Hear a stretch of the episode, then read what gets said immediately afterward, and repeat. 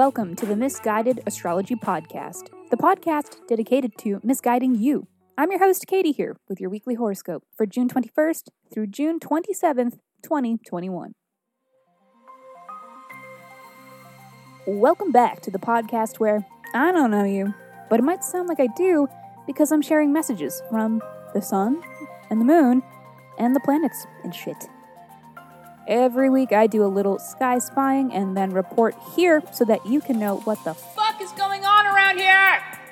Before we get into it, thanks again to everyone who has shared this podcast and those who have reviewed us on iTunes or elsewhere. These are really the best ways to help this little self produced podcast, and it definitely does not go unappreciated. So, a reminder and a humble request that if you write us a review on iTunes or shout us out on IG or wherever social media, reach out and tell me so that I can send you a 24 page in depth birth chart report. I'll do it. Just let me know your birth date, time, and location so that I can make an accurate birth chart report. The full length episodes where we answer listener questions by reading their birth charts are back. A new episode will be out this Thursday, and we are always taking new submissions. If you aren't afraid of receiving a little misguidance, please write in. And again, please be sure to include birth date time and location so we can make you the most accurate birth chart possible. Moving along to the astro for this week. It's busy, okay? We can't even waste any more time. We just got to get right into it. So, here we go. This is your weekly horoscope.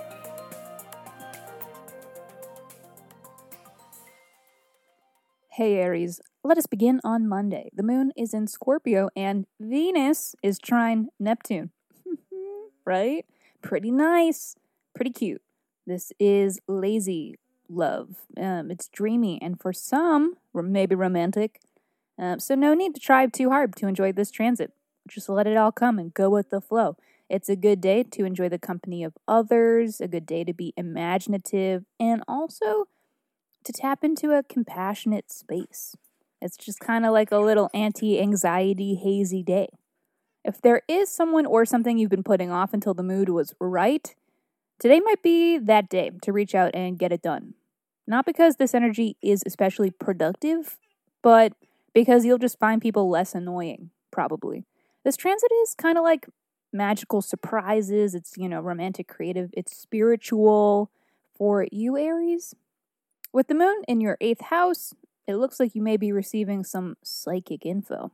So let follow your intuition on Monday.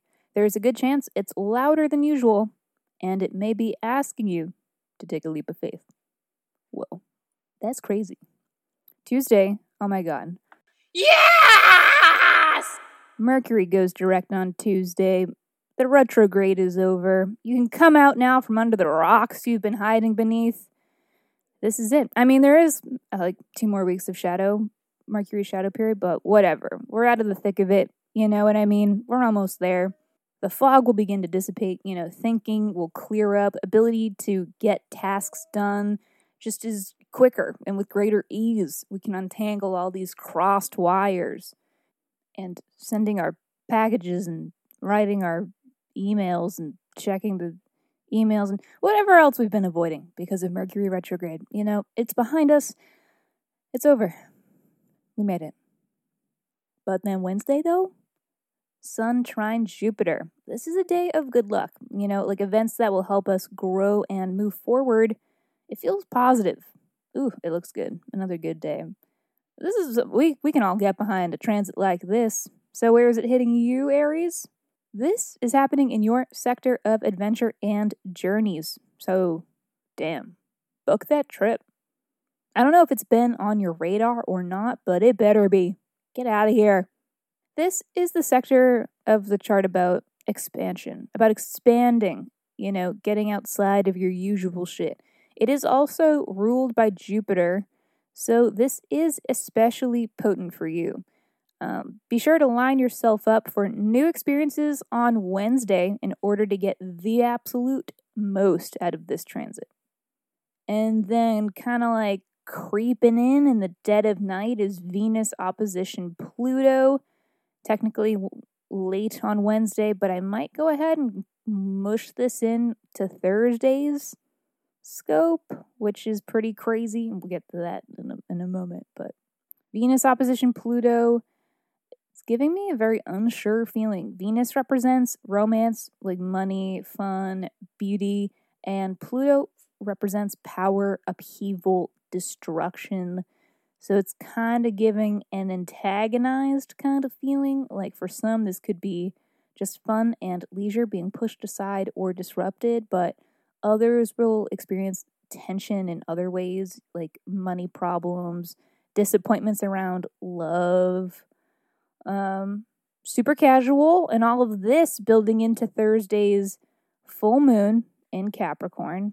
Holy spicy Toledo. So, and that was really the big headline. So, all of that, and we hadn't even gotten around to discussing the full moon yet. Full moon Capricorn. You know, full moons can be kind of chaotic. They carry a large energy. Capricorn full moon does look a little tamer than most.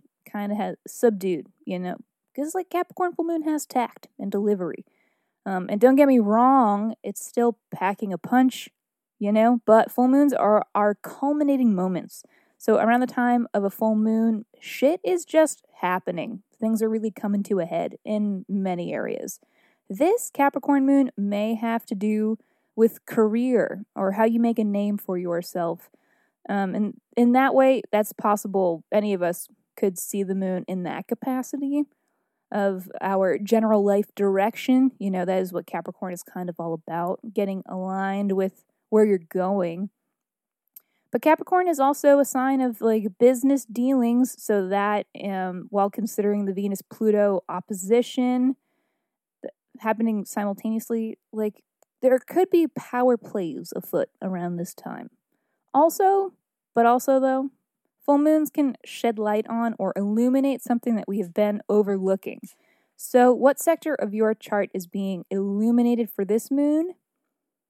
Ooh, 10th. Whoa. Yeah, I mean, yeah, of course.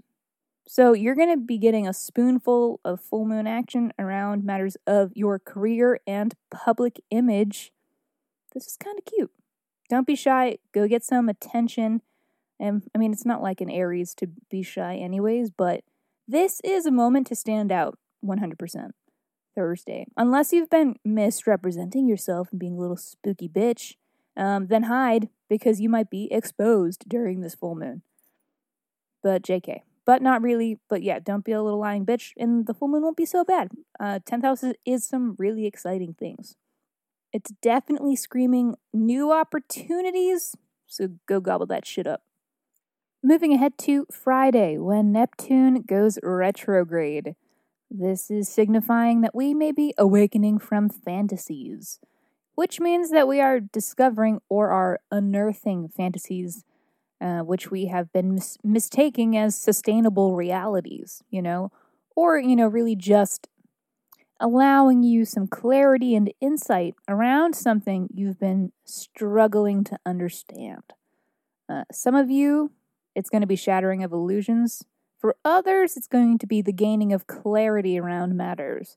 So we have that to look forward to on Friday. And then on Sunday, we're going to go out with a bang. Venus enters Leo. So this is bold and dramatic love, grand gestures, spending money. You know, your wallet's just, you're just to be shitting money out everywhere. And your style's to be loud. And your outfit's to be louder. And your hair's to be the loudest of all. And it's just like, okay, relax. But don't. Venus enters Leo. Alrighty, Aries, that is all for this week. Thank you so much for tuning into the Miss Guided Astrology Podcast. I'll see you next Monday.